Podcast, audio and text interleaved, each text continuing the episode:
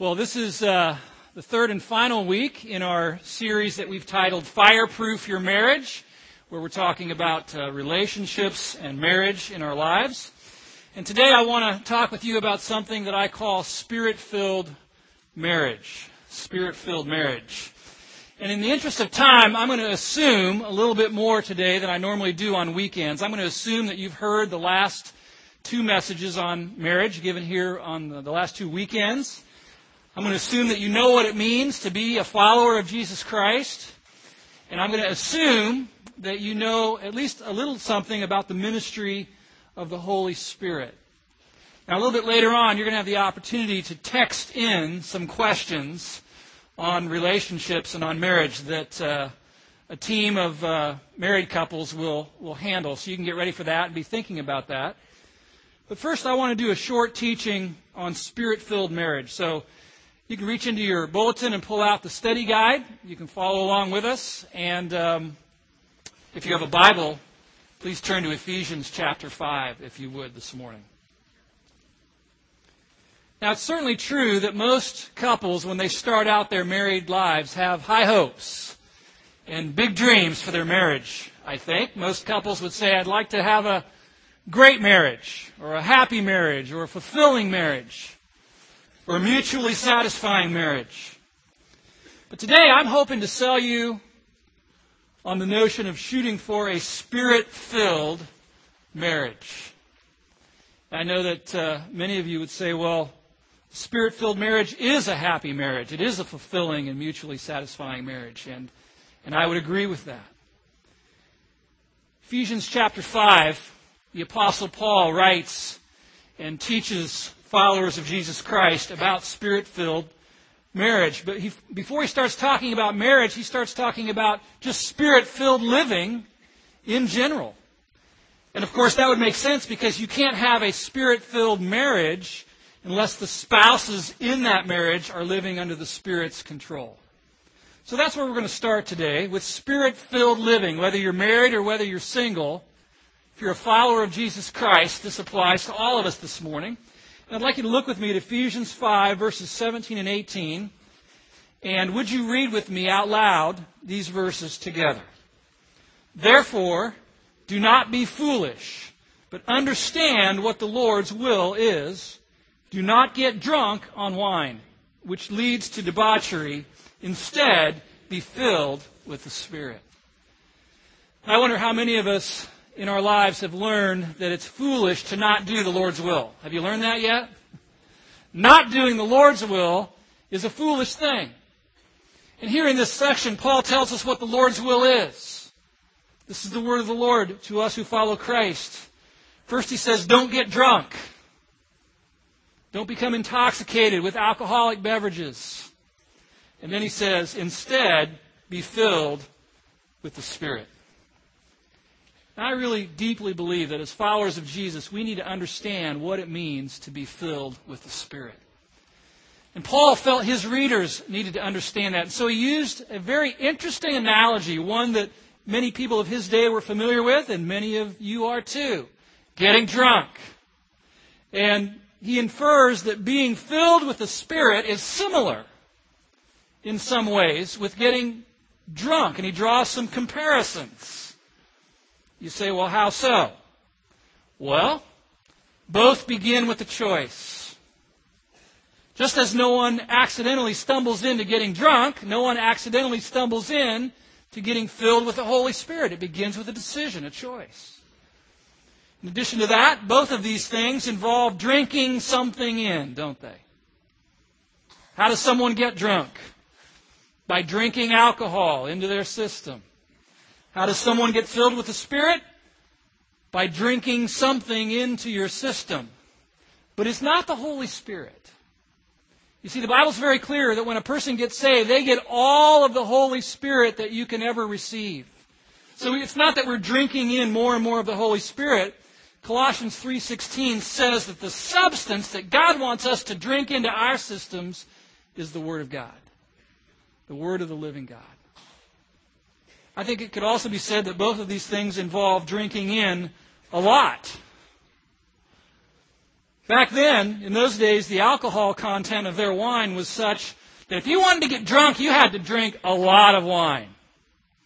And I think it's the same with being filled with the Spirit. Just a little sip of God's Word on weekends isn't going to do it for you. You got to drink in a lot. That's why we talk a lot around here about having that daily quiet time with God, habit number one, and spending time every day in this book, in the Word of God, drinking it in, day in and day out, and day in and day out. And then, this is true, isn't it? Both of these things, both getting drunk and being filled with the Spirit, involve turning over the controls. When someone is drinking in order to get drunk, at some point they turn over the controls. The alcohol in their system takes over, and their behavior changes. But when it comes to being filled with the Spirit, we're not talking about turning the controls over to some substance in your system. We're talking about surrendering to the Holy Spirit who's already in your system. You see, the Spirit filled life is the Spirit controlled life. Would you say that phrase with me? The Spirit filled life is the Spirit controlled life. That's what we're talking about today. Another similarity between getting drunk and being filled with the Spirit is you could say this both of them result in atypical behavior. Some of you maybe have experienced this recently. Intoxicated people have been known to display all kinds of uncharacteristic behaviors. Normally quiet people can get loud and brash under the influence of alcohol. Mild mannered people can get violent. Modest people, normally modest people, can lose all of their inhibitions and do things that when they hear about them later, they regret. And they become very embarrassed and red faced. You're kidding me. I did that? Afraid so. We know that getting drunk can result in atypical behavior, but I want us to understand that followers of Jesus who choose to live under the influence of the Holy Spirit will see some atypical behavior emerge in their lives as well. And we're going to talk about some of those shortly. And then I think a final similarity between these two things that you could say is that both of them are addictive. Both of them are addictive. Just as alcohol can hook you, so can being filled with the Spirit. Once you start, it's hard to stop.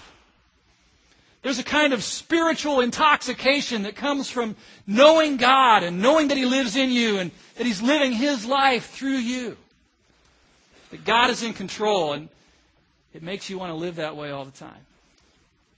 How many of you are with me so far? Nod your head, raise your hand, something. Okay. So Paul is inferring there's some similarities between getting drunk with alcohol and being filled with the Spirit. And so some of you might be thinking, well, if, if being Spirit filled is so much like getting drunk, why not just get drunk? Well, there's also some notable differences.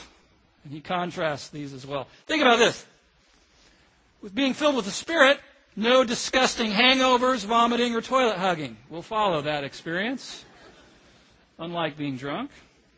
No destruction of brain cells.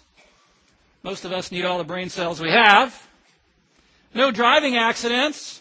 In fact, being filled with the Spirit might help you become an even more courteous driver out on the roads. And then, no debauchery. That just that word just sounds bad, doesn't it? We don't most people don't know what it means. Debauchery refers to the stuff that you did while you were drunk that you find out about later and regret. And we could go into all that, but we probably know what that is. Bottom line is that being filled with the Spirit is better. So much better than being intoxicated with alcohol. Now, as I said, being filled with the Spirit is a choice, just like getting drunk is a choice. And Paul is teaching us here that being filled with the Spirit is a conscious, continuous choice that God commands all of his followers to make. The, the, the, grammar, the language in this verse, where it says, be filled with the Spirit, literally means keep on continuously being filled with the Holy Spirit. It's a day in, day out choice to yield the control of our lives to the Holy Spirit who lives in us. See, I like to start out every day with a prayer. when I get up in the morning. When I first get out of bed, I, I try to say this every, every morning Holy Spirit, fill me today. I yield the controls of my life to you today. Fill me up. Lead me today. When I grab the keys off of my dresser, it reminds me that, that in my life, I want to turn the keys of my life over to the Holy Spirit for that day. And so I'll just whisper, Holy Spirit, you drive my life today. Here's the keys to my life. You be the driver. Take me where you want me to go. Fill me up. Dr. Kenneth Wuest said being filled with the Spirit is not a matter of putting gas in your tank, it's a matter of putting a driver at your wheel. Keep on being continuously filled by the Holy Spirit. And you know what?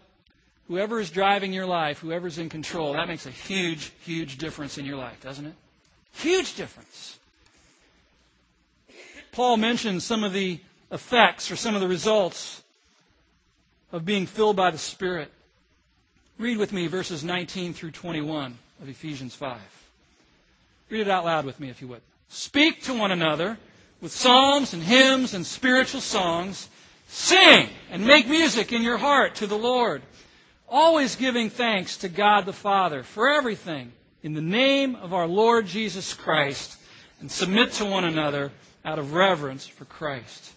What Paul's doing here is he is specifically mentioning four outcomes, four results in the life, emerging in the life of a, a follower of Jesus who's being filled by the Holy Spirit. Four new attitudes and behaviors that spirit filled followers of Jesus will begin to see in their lives. You might want to underline these four words speak, sing, give thanks, and submit. First thing he says is that being filled with the Spirit will result in our conversation being changed to uplifting conversation. Oh my gracious, how many of us in our homes could stand to have a climate change when it comes to our conversation? The tone, the climate in our homes.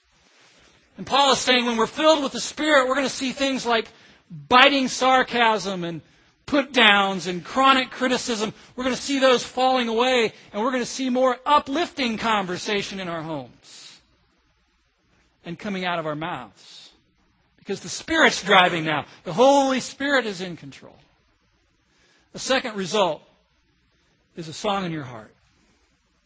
Heart that's full of worship. Do you see where it says that? Singing and making melody in your heart. You know, I can tell very easily when I'm filled with the Spirit and when I'm not. Because when I am, there's a song in my heart. And I find myself, you know, singing it or kind of mumbling the words or maybe even whistling it.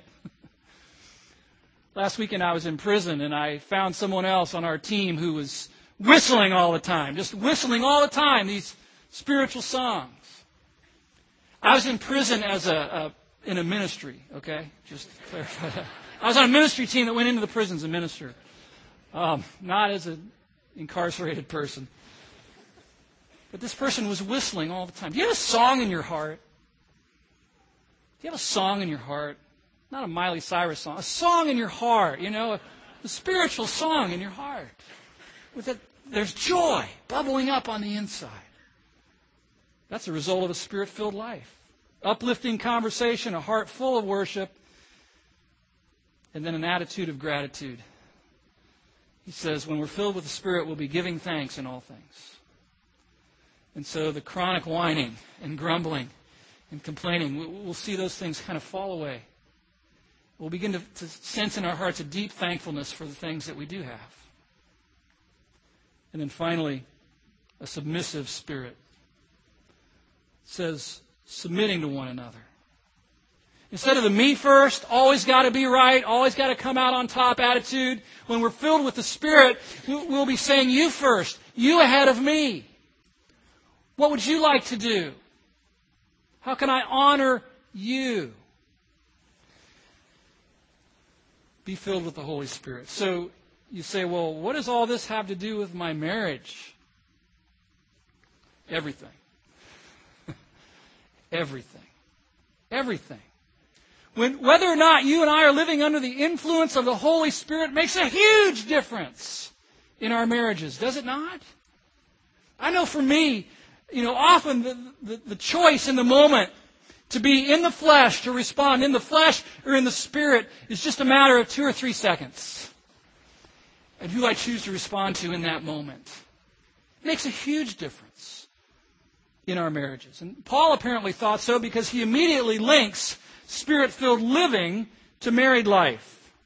And as he, he goes on to talk about how spirit filled spouses, spirit filled husbands and wives relate to each other in their marriage.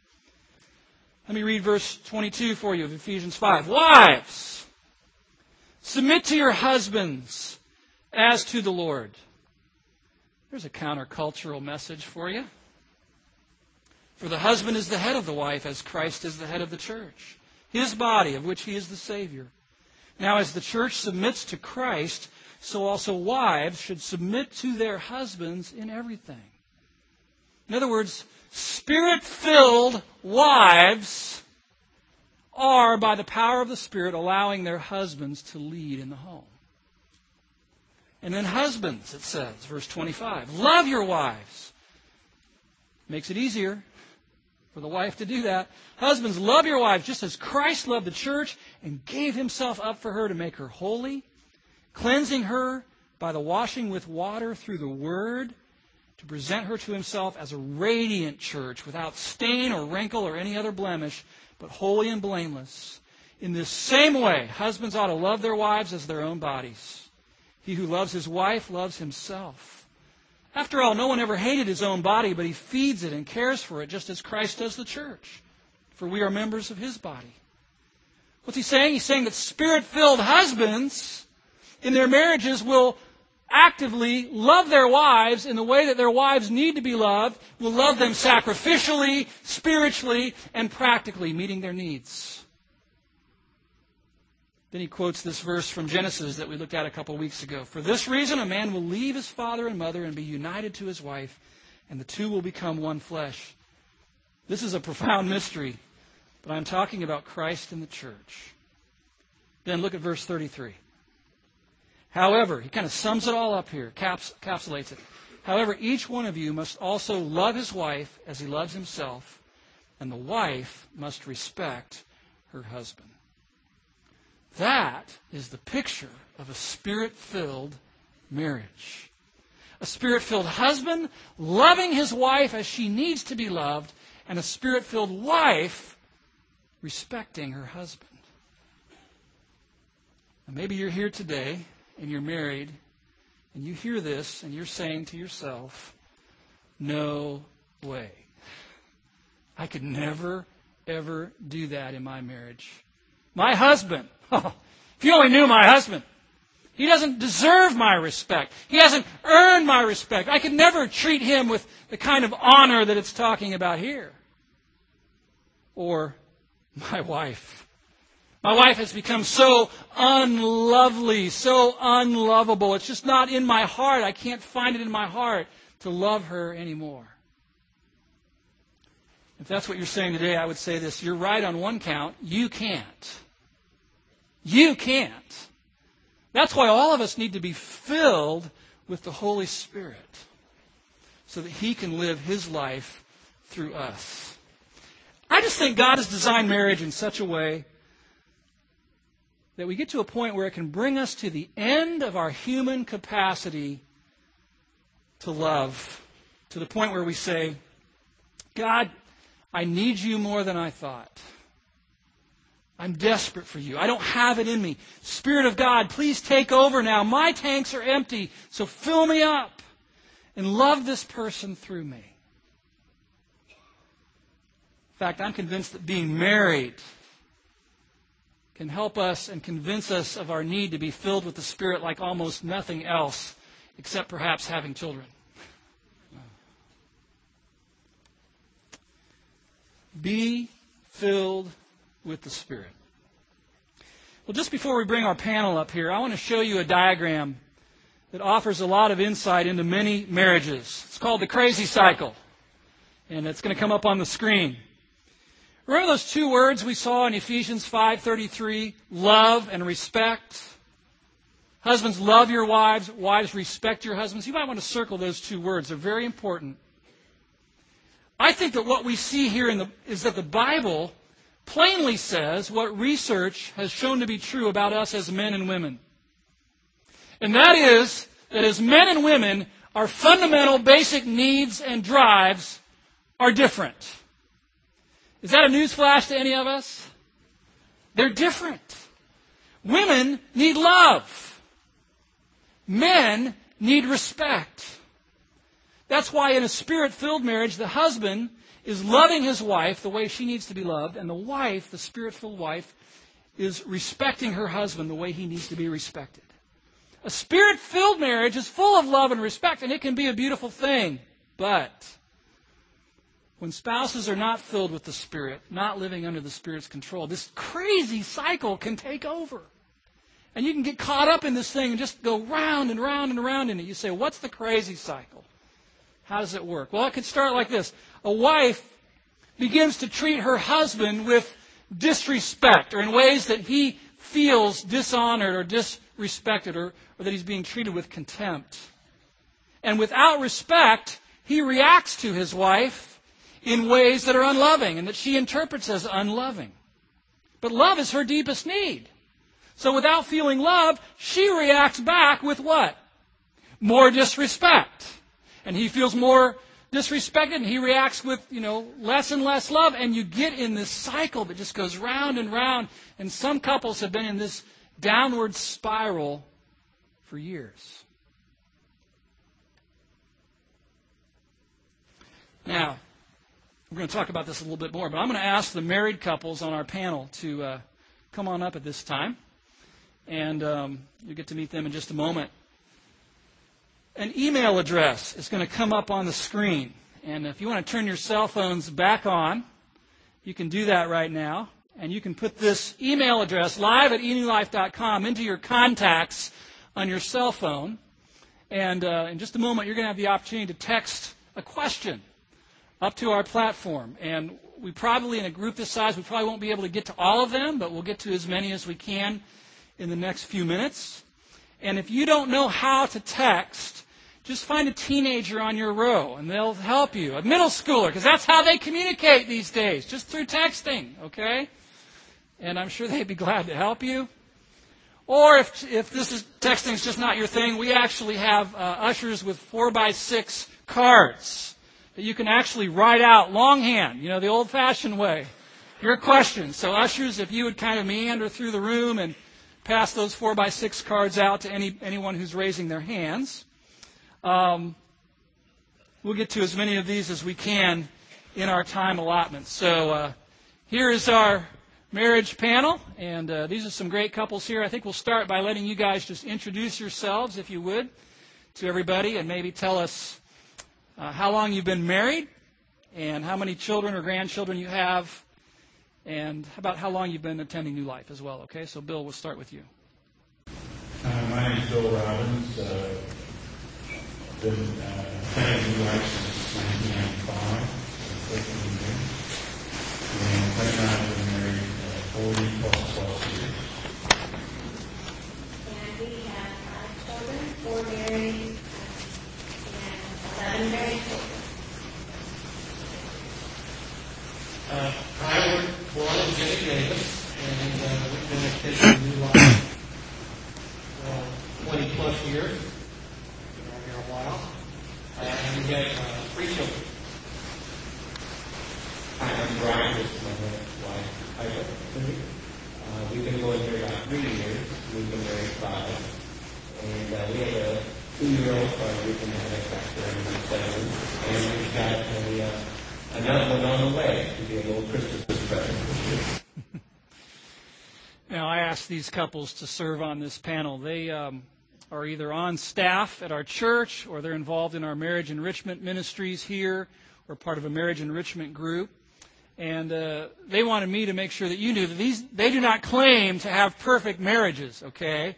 So if after the service you see them squabbling out in the lobby, just don't hold them to any, you know, inordinately high standard in that regard, okay? But I've, I've asked these folks because I know they're grounded in the Word of God, and I know they have uh, unique life experiences, and they have the ability to articulate, you know, um, quickly, off the cuff, kind of, you know, what they believe about marriage and about relationships. So The way we're going to start this to kind of lead into this segment is, is to go back to this crazy cycle that uh, I mentioned earlier. And Bill, Claire, we'll start with you. Would you take a few moments to just explain that crazy cycle a little bit more so we can all understand how it works? And then also talk about how couples can go about reversing that so that it, you know, things begin to go in the other direction. Well, one of the things that most people don't understand is that men's need for respect is very, very strong as the wife's need for love. Uh, in our relationship, I know Claire loves me. She's demonstrated that hundreds of ways over the years. But sometimes I wonder if she likes me. uh, an example of our crazy cycle is uh, possibly I'm not being the loving husband I should be, and Claire takes the time to point that out to me. And uh, that's her natural response. My natural response is to say thank you for pointing that out to me. I'll try to do better. Now my natural response my natural response is to kind of recoil at that and what do you mean and I get a little angry and uh, I'll probably point up that's my preferred mode when I'm angry. And Claire interprets that as being unloving. And so she might, you know, uh, question me on what, what's going on. And so we start into our cycle. Uh, but you don't have to stay in a crazy cycle. You, know, you can go into what they call the energizing cycle. You know, the energizing cycle is when if Claire points out that I haven't been loving to her, instead of responding to that in my natural way, is to really think, well, you know, maybe I haven't been. You know, and that's, you know, she's not really being disrespectful to, uh, she's really feeling unloved. Or her natural response to me, put it away and not be disrespectful to me, but to think to yourself, well, maybe I haven't been very respectful, that's why he's not being loving. Uh, so loving wives causes them to be more respectful to husbands, which causes them to be more loving to wives. And you start the, the energizing cycle. We have a graphic of that energizing cycle. If you guys could could put that up on the screen, and um, talks about how to kind of reverse that whole crazy cycle thing. I think it's going to come up here in a minute. Just as a follow up question to that. And by the way, when you text in your questions, it's anonymous. Okay, I'm not going to say this is Sherry in the fifth row in the center section. Okay, it's just it'll be totally anonymous. So you can start sending those in. I'm getting a couple here, but um, I want to talk about or take a minute to talk about a question that came in last hour, and that is in this in this love and respect cycle, what do you do if you're a spouse and you feel like your your spouse is faking it, faking the love, that, that, it's not sincere or the respect? How do you, how do you handle that? The uh, love that's talked about in Ephesians 5.33 is not romantic love.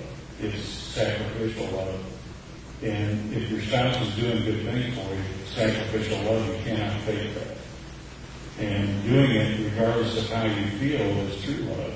Uh, it's most love when you don't feel like it.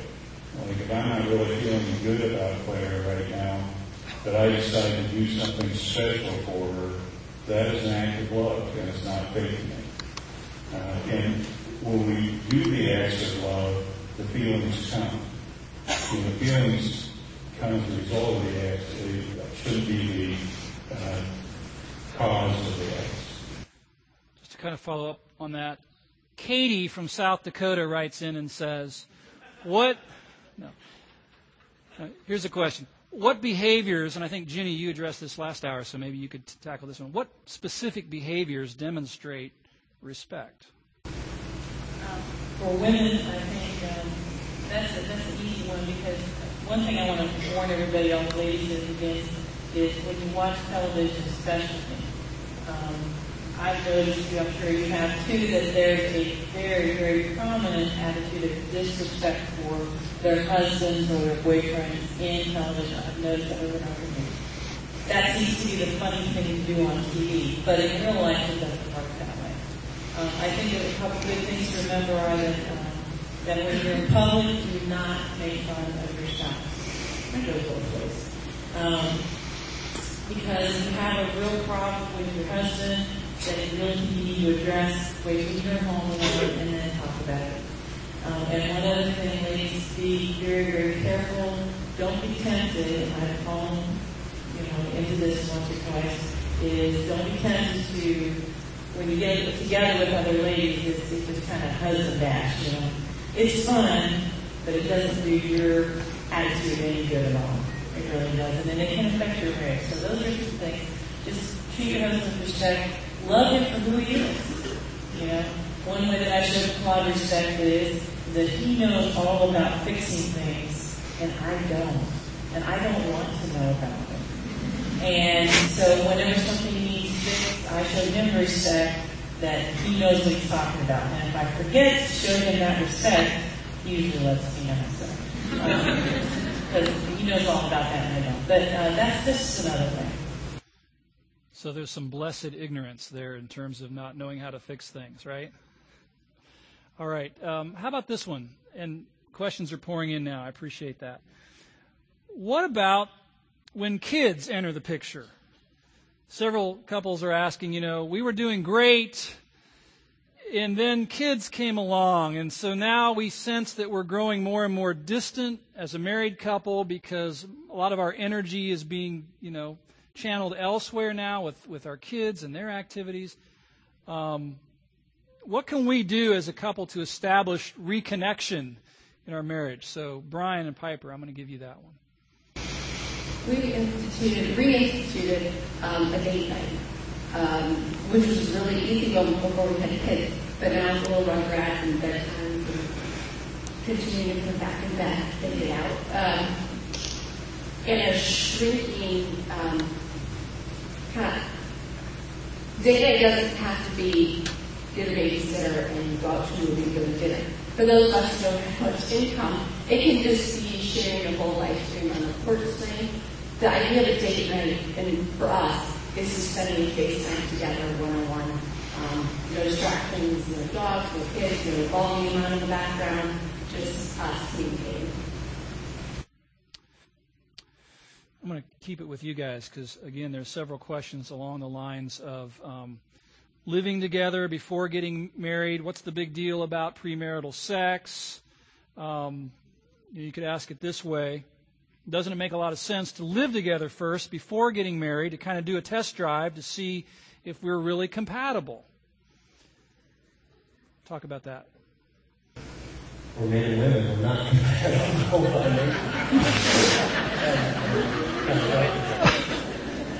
so it doesn't get any easier if you, do that before marriage or after. But um, first off, you know, the, the Bible is real clear about God's perfect example for us. He wants us to have the absolute best marriage we could possibly ever dream of. And, and part of that is um, saving yourself for that one person that you're going to spend the rest of your life with. And uh, by doing the other, um, you're outside of God's plan. When you're outside God's plan, things happen. Um, we were actually looking up, preparing this talk, I don't know what question would come, but um, just looking at the statistics on uh, cohabitating before getting married, and the statistics were astonishing. The people that supposedly found themselves compatible uh, get married and were 50 to 75 percent more likely to get divorced and typically due to infidelity uh, as opposed to anything else. Claude.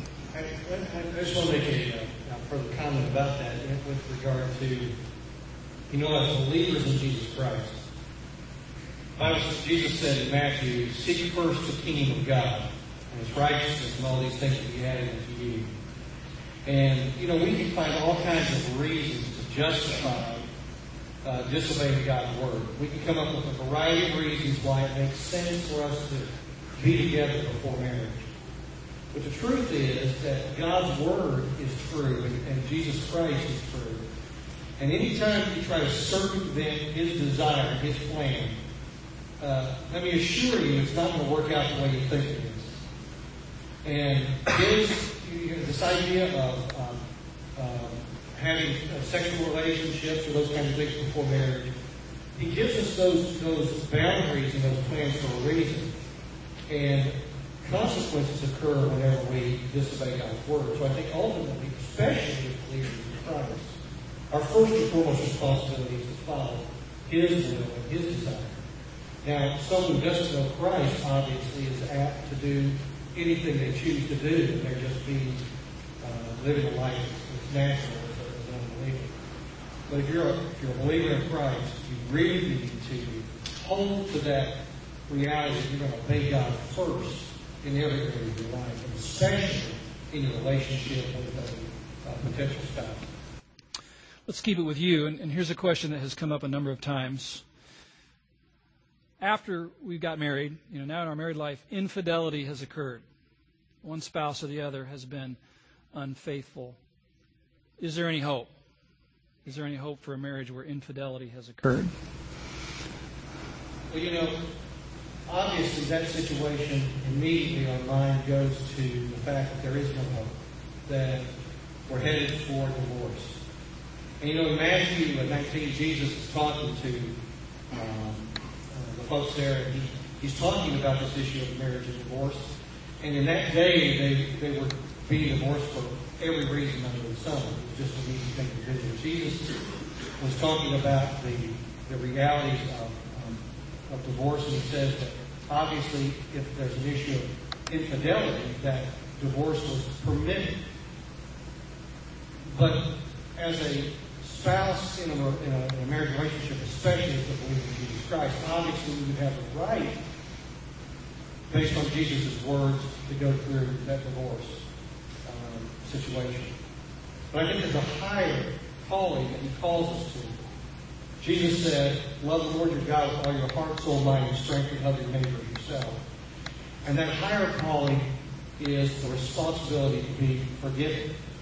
And if you have a spouse who is who's been unfaithful, and they have repented of that issue, and they are turning away from that relationship, the spouse who has been the offended party has the right to end the marriage.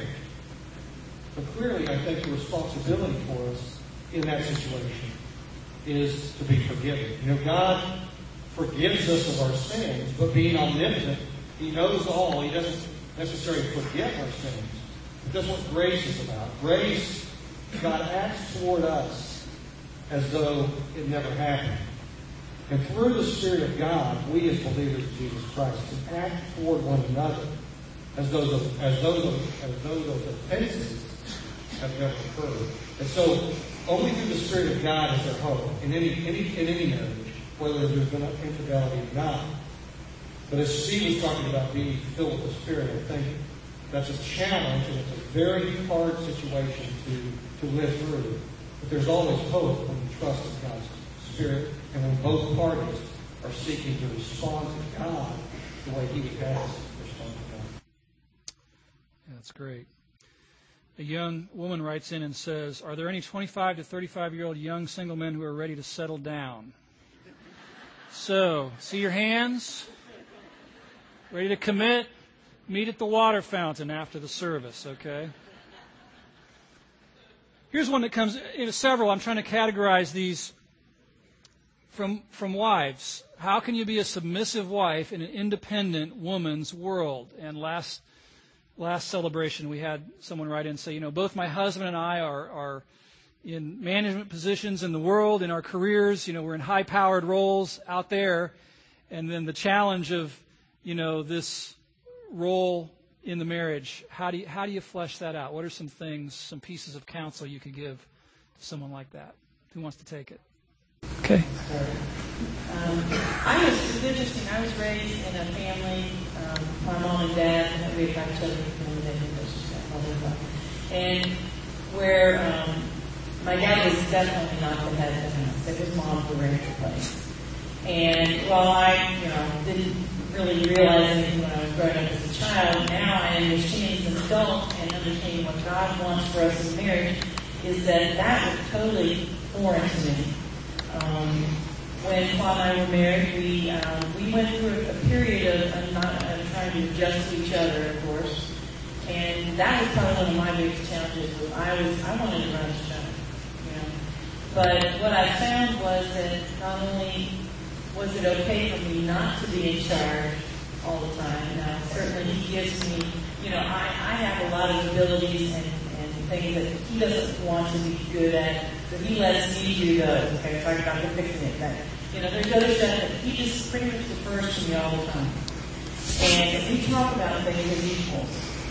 But when it comes, to push comes to shove, and a decision we make, um, I am more than willing to let him make that decision because I feel that's what God wants me to do. And that does not at all conflict with uh, the way that I run myself in public, as a teacher, as a, as a, as a woman. Um, it, works out better, you know, than me trying to run the show because, again, what Claude was saying earlier, when it goes against the plan that God has set for us, it's not going to work. You know, it's going to affect someone negatively, it's going to affect me negatively, it's going to affect our relationship negatively, and it's going to affect our children negatively as well. So I think it just, I'm not trying, I don't go against God's word on that side. You know, Ginny is, a, is an extremely uh, capable, intelligent woman. And, um, and I realized that uh, she could survive without me. But I praise God that He has used this relationship, and we are in relationship. Um, you know, I can be bullheaded sometimes, and I can be, uh, I mean, you know, I'm usually right. Uh, and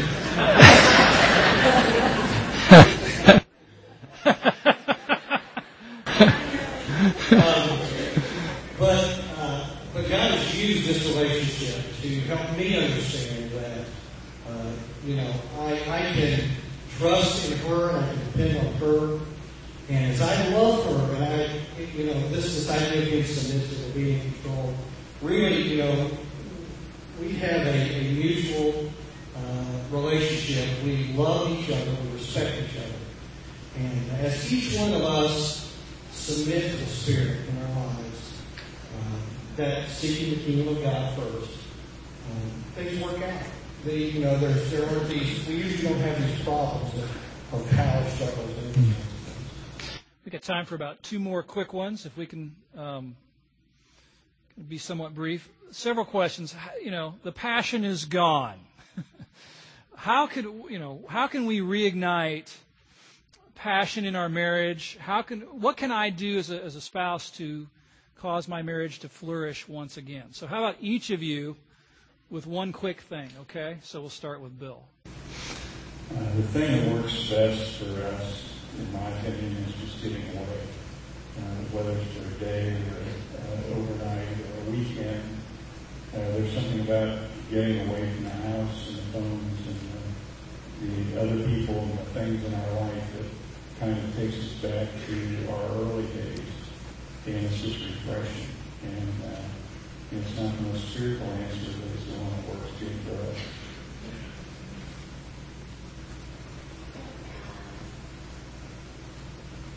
just. You know, God wants us to have a life uh, that full, that comes and we have a abundant life. Uh, do something creative to, I'm afraid to admit what I, I will do, but it's getting personal here, but uh, Just wait till we get to Brian.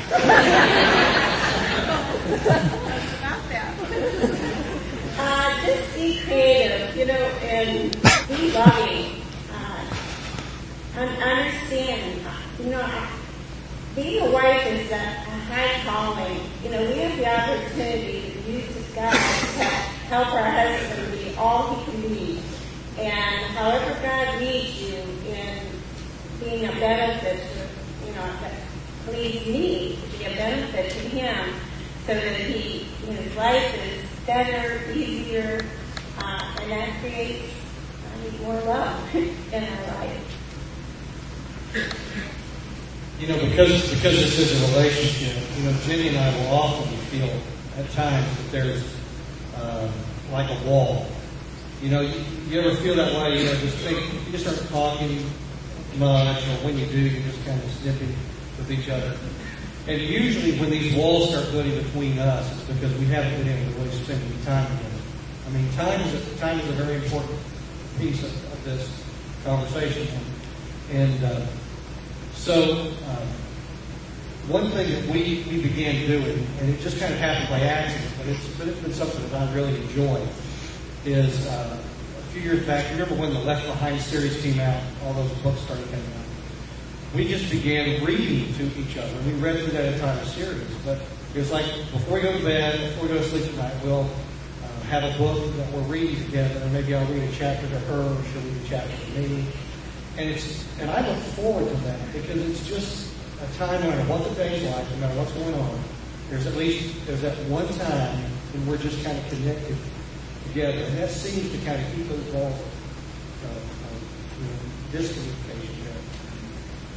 Uh, one thing that we have also tried, and, this is just a fun thing, do something fun together. Um, way back, uh, Claire and Bill asked us to sing a duet at one of their marriage functions. And uh, I hear something like you were there. Um, like uh, Sonny Cher, we sang a song by Sonny Cher, it was awesome. And it was really retarded, but um, it, was, fun, and it was an extremely good bonding thing for me, I didn't expect that. So just do fun stuff together. We like to remember um, how we fell in love. We uh, both like to keep journals at for life, and we were both kept journals when we had been dating. So we'll take those out every once in a while, kind of read through and see what we were thinking, what we were feeling, and it's just a good thing. Two letters, SS. Alrighty then.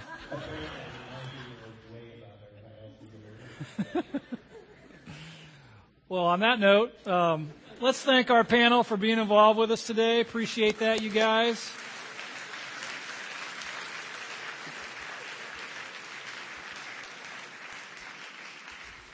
I wish we could we could go on and on. There was a number of questions we didn't get to, but uh, thank these guys for participating. That's not the easiest thing in the world to do, you know, stand up here in front of hundreds of people and get transparent about your marriage.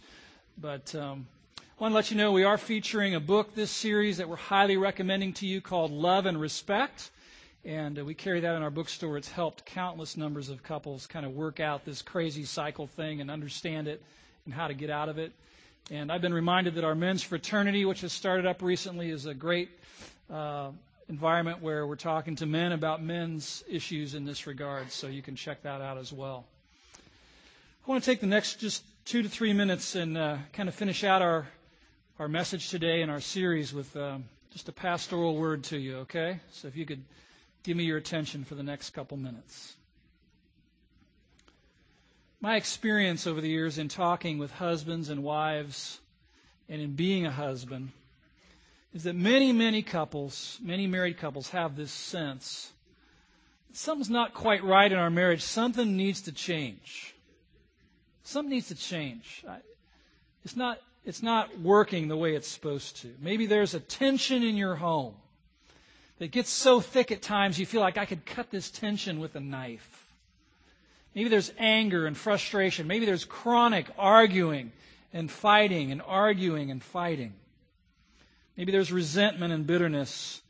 Maybe there's deep disillusionment, even despair. Or maybe there's been a huge betrayal in your marriage, a, a breach of trust, and you're sitting here today thinking, I don't even know if we can o- overcome this. I don't know if we can recover from what's happened in our marriage.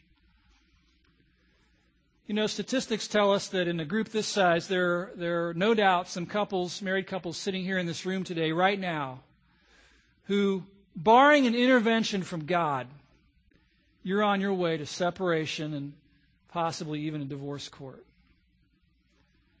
Or maybe you're here today and that's not your deal, but you know, you're committed to staying together, but the truth about your marriage is you've grown so distant and so apart that yeah, you're living under the same roof, but you're really married singles you know, closeness and intimacy. It's just a distant, distant memory. I want to say one thing to all of us today. Hear me out. With God, nothing is impossible. Without God, everything looks impossible. Isn't that true? You get your eyes on this problem and it looms so huge. It's like, how could we ever overcome this? Our problem is so big. And God says, get your eyes off of the size of your problem and onto the size of your God. Because with God, nothing, nothing is impossible. You need God today. Your marriage needs God today. You need to turn the keys of your life over to the Holy Spirit today and say, Holy Spirit, you drive. I'm making a mess of things. We can't get out of this crazy cycle in our own strength. We can't do it. We've tried. Holy Spirit, you take over our lives today. Take over my life today. Fill me up. May I walk in the Spirit. So I'm going to ask you these next few moments, if you would, to bow your heads with me for prayer. And we're going to take the next few moments and give you an opportunity to respond to whatever it is that the Spirit of God is, is saying to you now or has been saying to you. And whether you're single or married today, I want to ask you to, to listen to the voice of the Spirit of God right now. And I'm wondering how many of you, just by an uplifted hand, would say, Yeah, God is speaking to me today.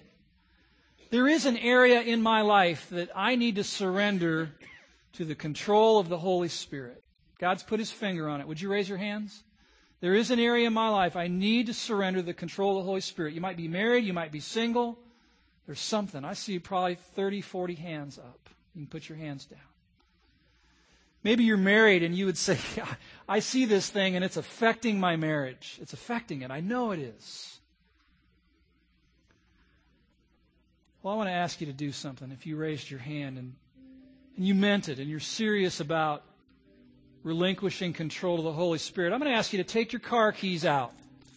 Take them out of your pant pocket or your pocketbook, your purse. Just take them in your hand there. You know, our keys represent control, don't they? With my keys, I can get in my vehicle. I can drive where I want to go. I can turn when I want to turn. Our keys kind of symbolize our ability to control our lives. And I want to ask you to do something today that a number of folks have done already this weekend. If there's an area that God's talking to you about that needs to be surrendered to the control of the Holy Spirit, I'm going to ask you to get up out of your seat, bring your car keys, find a place here at the altar, and just lay your keys out in front of you. Look at them and just say, Spirit of God, I'm surrendering the keys to my life to your control. I want you to drive my life. I want you to take the wheel of my life and take me where you want me to go. I'm making a mess of things. I need to be filled up by you. I need you to, drive my life. Would you do that right now if God's speaking to you? Just come, find a place, lay your keys out before you, and just make that your prayer. Spirit of God, you drive my life. You drive my life. Husbands, wives, come. Single adults, come. You know, God resists the proud, but gives grace to the humble, it says. Some of us just need to humble ourselves today and admit I'm messing up. I am not showing my wife the love that she needs from me. Or wives, you might need to say, I, you know, with me at the wheel of my life, with me driving, I am not showing my husband the respect that God calls me to show him. And that's got to change. Something's got to change. Maybe you want to come as a married couple today. Just squeeze her hand, squeeze his hand, and say, let's just go pray together right now. And maybe we can find a fresh start with, with the Spirit of God now in control of our lives. As we worship and sing these next few moments, I invite you to come and just express your heart to the Lord.